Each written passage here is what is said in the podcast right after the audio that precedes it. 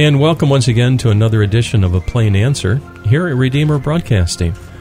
I'm Dan Elmendorf. Joining me in the studio today is Pastor Mark Diedrich. Mark, it's an honor to have you here today. Good to be here, Dan.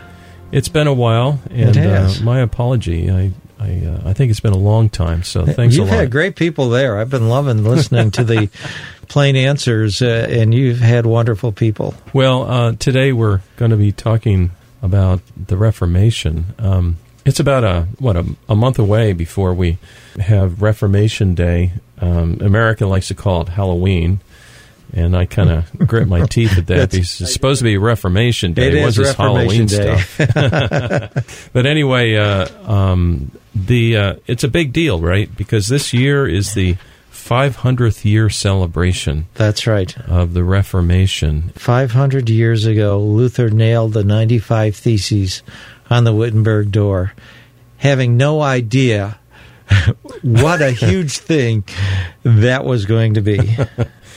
I guess uh, Luther was a very interesting person too. Right. Uh, I don't know if you'll get into that today, but you know we'll be talking about Yes. Luther a little bit, and uh, you've studied his life. And uh, what was he? He was a monk, right?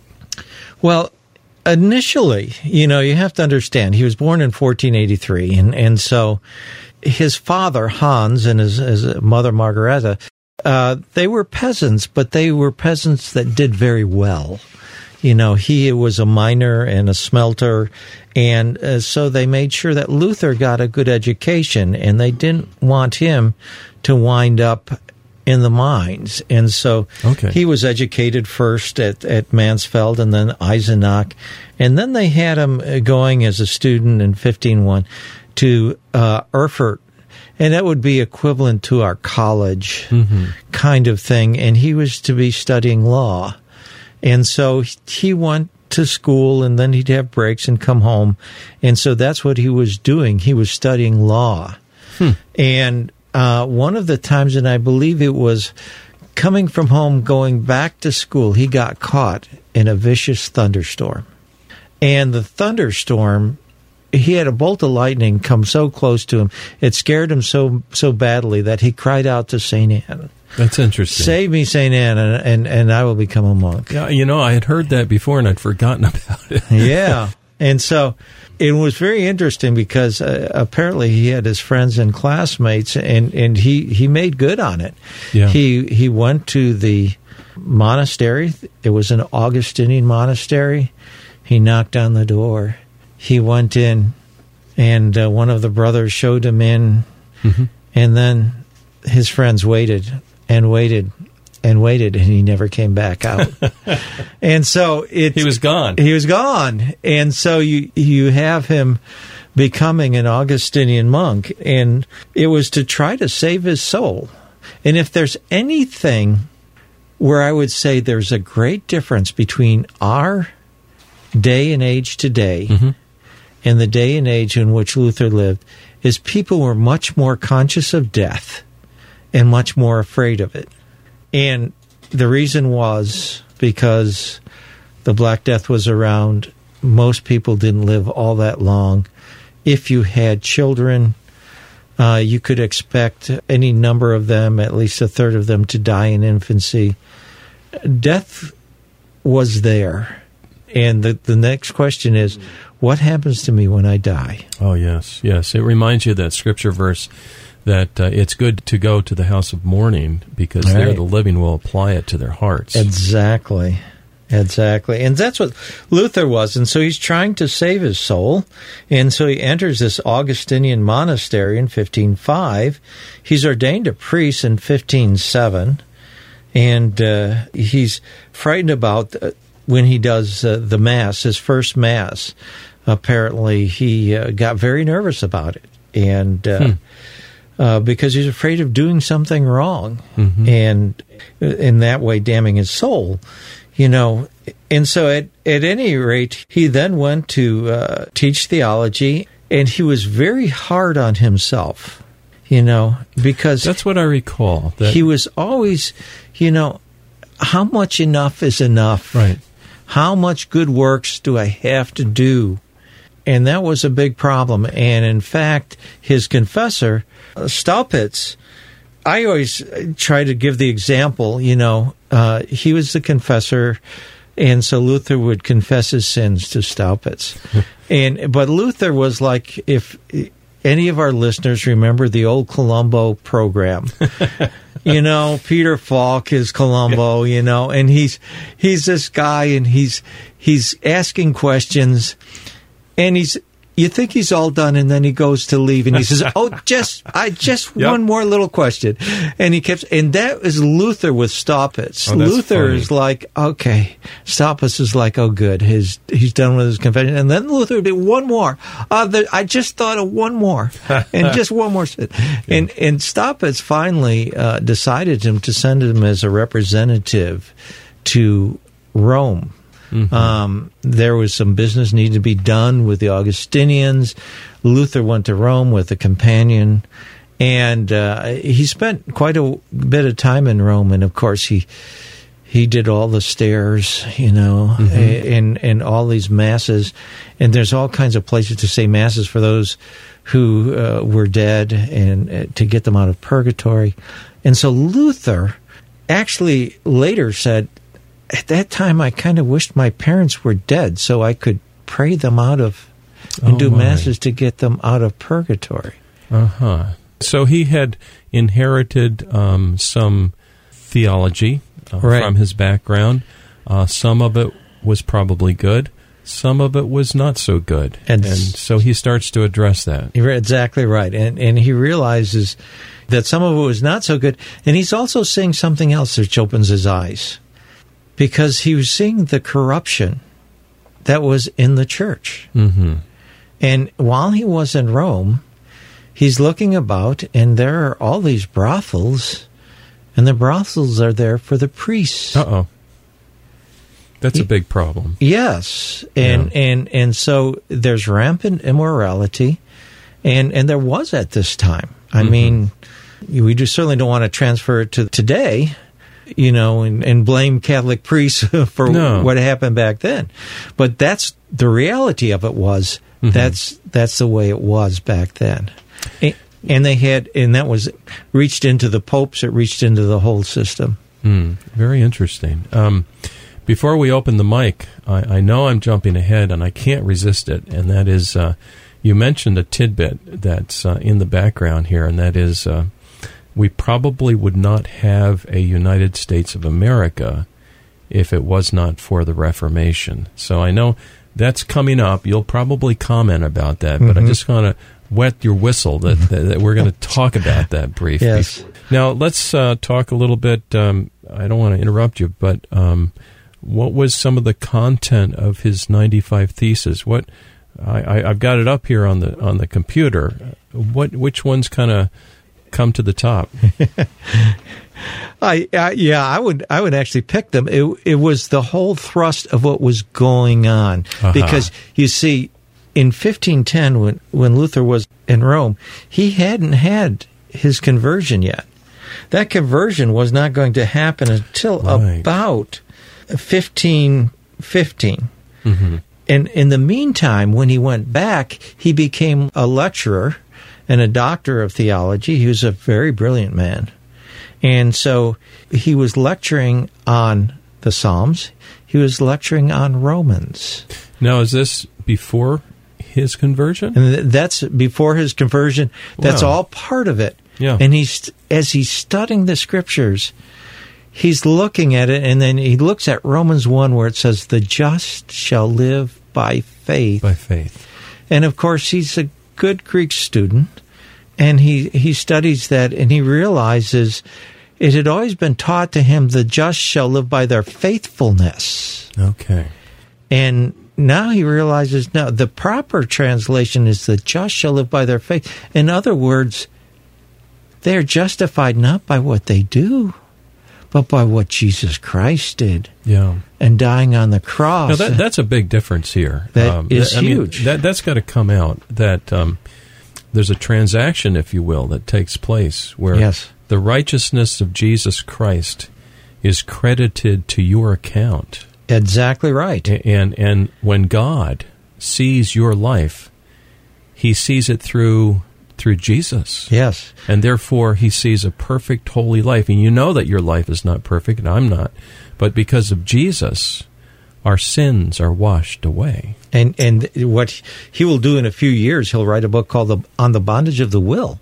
Oh, I remember that. And then he, Oh, he he will be talking about how totally corrupt we are, how we cannot Right. save ourselves, and that it is only God's grace that does it. His grace alone. That was a good Through book. I remember alone. years ago, I was Yes. reading, um, trying to understand uh, Reformation faith, basically, Yeah. uh, from about, in my personal life, from about 1988 through Mm-hmm. 1993. And that was one of the books that I picked up. I don't know if Uh-huh. I finished it all the way, but it was helpful. Yes. Yeah, it was very good. Very good. Again, I read that many years ago, so it's Yeah. not fresh in my memory, No. but it, it was it was a, an excellent exposition. And so here we have him, and he's starting, he's understanding this, and so you have this conversion in fifteen fifteen, but now we have to back up a little bit and find out what caused those ninety five theses, and and the cause of that was again the corruption that had crept in over the years in into the church and how they did things. Mm-hmm. And one of the things was, and of course, we have this whole feudal system. We have this whole hierarchical system with monarchy and everything, and the secular. And what happens in the feudal system is oldest son gets all the land. So what do you do with son number two or son number Yeah. three? Oh, that's where the church comes in.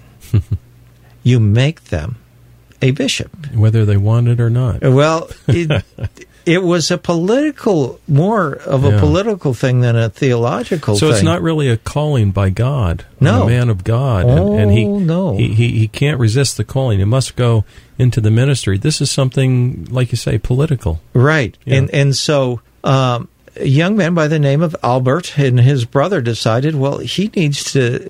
His oldest brother says, "You need to be a bishop here." And there was a number of bishoprics open. Hmm. Now, there's a problem with Albert. First off, he was too young Hmm. to actually be an archbishop. The second problem was you're only supposed to have one, and they were really opting for actually three, and especially the big prize was the bishopric of Mainz. Hmm. And so they come to the Pope and say, hey, h- how about doing this? And the Pope at the time is Pope Leo X, and Pope Leo X says it's possible, special dispensation for the right price. Uh, for the right price, yeah. And that's always what it was. It was for the right price. Yeah. And so it is said that they they dickered back and forth. That that Albert said, "Okay, seven thousand ducats for the seven deadly sins," and Hmm. And Leo said, "No, no, twelve thousand ducats for the twelve disciples," and then they settled on ten thousand ducats for the Ten Commandments. You Oh, know, made it all very spiritual. Oh, yeah, right. You can justify anything, yeah. And so, but now there's this big debt that Albert owns, owes uh, Leo, and uh, and of course Leo's uh, refurbishing St. Peter's and building it, and they need money badly. Mm-hmm. And so, how do you get it? Ah, the Pope can declare an indulgence. Oh, that's what that, that's how that originated. huh? Ye- well, they've had indulgences They've before for a that, but you Oh, know, okay. this was this was the one specifically agreed on, and so they got Okay. one of the best indulgence sellers around, a man by the name of Johannes Tetzel. Which, by the way, looking into his background, he was a very wealthy man because indulgent selling paid very well, especially if you did it right. Now, I'm going to interject here. If you want to, there was a Luther movie that came out fairly recently. I don't remember the exact date that it came out, but uh, that's worth watching Oh, okay. because it's it's fairly accurate. It does a, a faithful job of representing it, and it does show the indulgence sellers how they would come in, Mhm. and especially Tetzel. He was a great showman. Oh, he would send people ahead of time and, and, and show them, have a morality play and showing the tortures of hell and purgatory and all the, all the, the horrible things. And then he would show up while he has all these people scared to death. And then he would uh, sell his indulgences. When the koi and the coffer rings, then the soul from purgatory springs. Oh yes, I heard that. Yeah. Yes, and so he had this. He had a, a great sales pitch. now he never got to Wittenberg because Frederick the Wise wouldn't let him in, but he was close enough that a lot of people from Wittenberg went and bought indulgences, and that scandalized Luther. Oh, And so he nails the ninety-five theses against the indulgences and the indulgent sellers. Now, this nailing of theses, um, this is something that was normally done among the scholarly community, if yes, I'm not mistaken. yes. Uh, the, the the church door was the kind of the bulletin board for the Yeah. community, Okay. and so when he nailed the ninety-five theses on it, he was basically putting up a notice and this is what I want to debate. Let's talk about this Yeah. thing. You know, Yeah. this is that and and the thing was, you know, this is post Gutenberg. Hmm. So the printing press, uh, the printers got a hold of that thing, and they they Ah. printed them left and right, and so they Right. they spread like wildfire. Yeah, that's uh, analogous today, uh, posting something to social media Exactly and having it right. spread all around. Yep. Okay. Well, um, that's interesting. Um, now, I interrupted you. Keep going. Uh, you were just asking some of the the big thing. Well, one of the big things was he said, you know, indulgences can't save anyone. No. And in fact, understand at this point, Luther thinks Leo the tenth will be on his side. hmm He thinks Leo's will be scandalized when And who is Leo X again? he's the Pope right He's now. Pope, and he thought he was going to be on the side. Yeah. And, and, Interesting. and he just thought, well, logically, if the Pope has this authority, then he would, by the compassion of his own heart, empty purgatory by giving an indulgence. Hmm. And so Luther's challenging the power of the Pope to actually do this. That's interesting. Yeah. And so that, of course, becomes a big scandal. And what happens right after that, the Pope, they just want to silence him. hmm So he meets with Cardinal Cajetan, and Cajetan just says, Do you recant? You're right. You're right. And Luther says, No, I can't. I not. would, No. Can we discuss it? No. We can't discuss it. There's no discussion going on. In fact, Cajetan was was a- actually So who- told who wanted not to- to do it. Who wanted to discuss? Luther did. Luther Right. wanted to have this debate, and Cajetan Okay. had orders from the Pope: don't, don't discuss Okay. it. And so, interesting. There's a lot of uh, little intrigues that are going on here because there was even a thought. We're coming up onto the point where Maximilian, the Holy Roman Emperor, had died, Hmm. and Charles V was due to take over. The Pope didn't want Charles V then. And there was even some thought, and there's some rumors going about that Leo was willing to give Luther an archbishopric to shut him up if he Just could if he could convince Frederick the Wise at Wittenberg, you know, the the ruler there, to, to go against Charles V.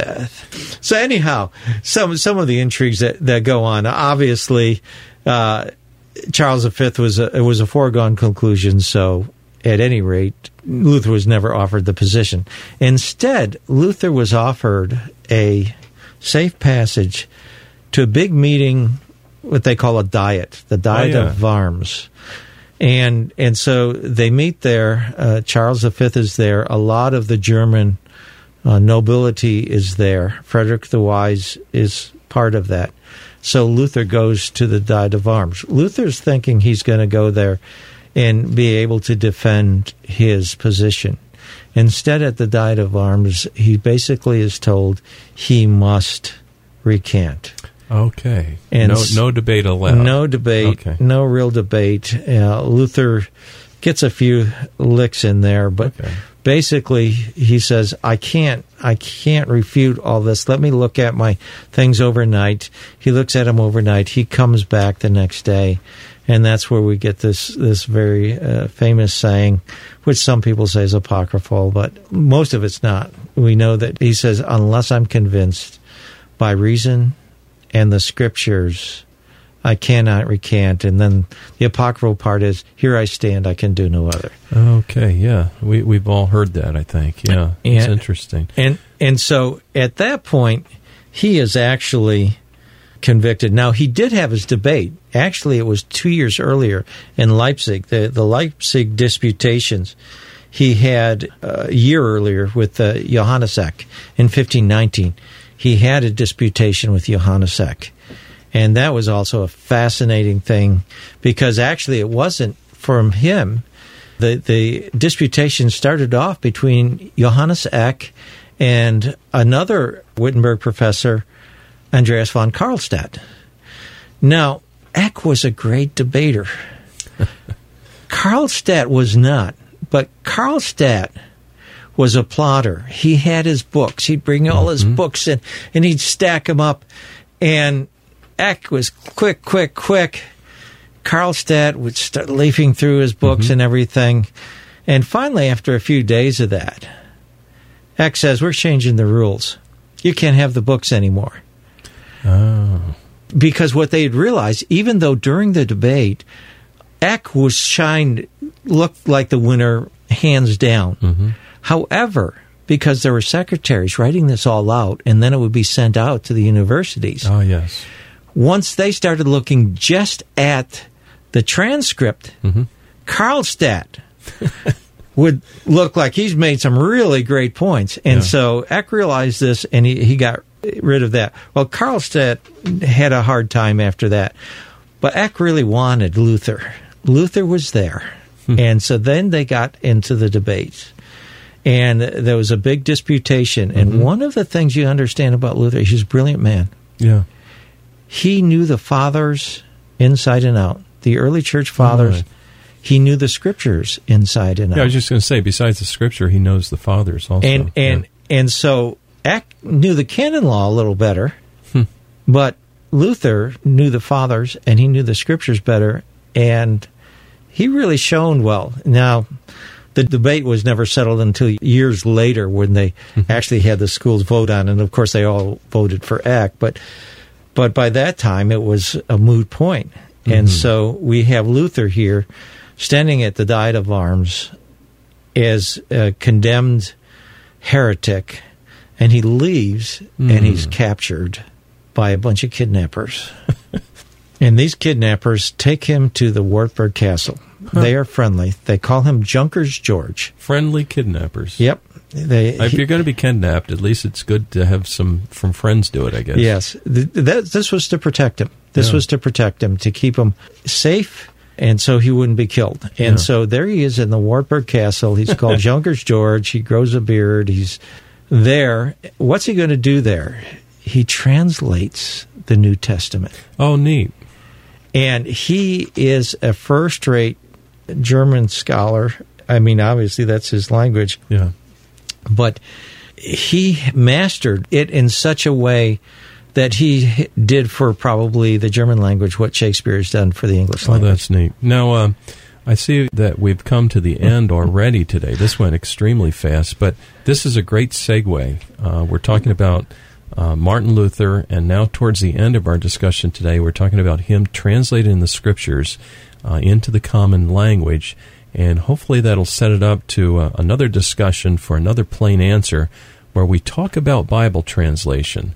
So, uh, it, Mark, if someone wants to read a little bit more about Martin Luther, are there any references or anything that they could consult? Probably the best book to read for Martin Luther is Roland Bainton's Here I Stand. And another place you can go, uh, if you're listening to Redeemer Broadcasting, they have advertised this, the Lutheran Hour. Yeah. They have made a wonderful video series on Oh, Martin nice. Luther and his life. So that would do that. And I would definitely look at the Luther movie. Very good. Well, thank you very much for joining us today. Our guest has been Pastor Mark Diedrich, and uh, he's kind of a Luther um, expert in a way. And so, thank you for joining us. Yes, well, you're welcome. Uh, full disclosure, I'm a Presbyterian minister who was a Lutheran Church Missouri Synod member for many, many years. See, there's the tie-in, and right. still love the LCMS. you know, we, great church. We have a, a dear chief engineer who does as well. You've been listening to a plain answer here at Redeemer Broadcasting. I'm Dan Elmendorf. Dear listener, please join us next week for another edition of A Plain Answer.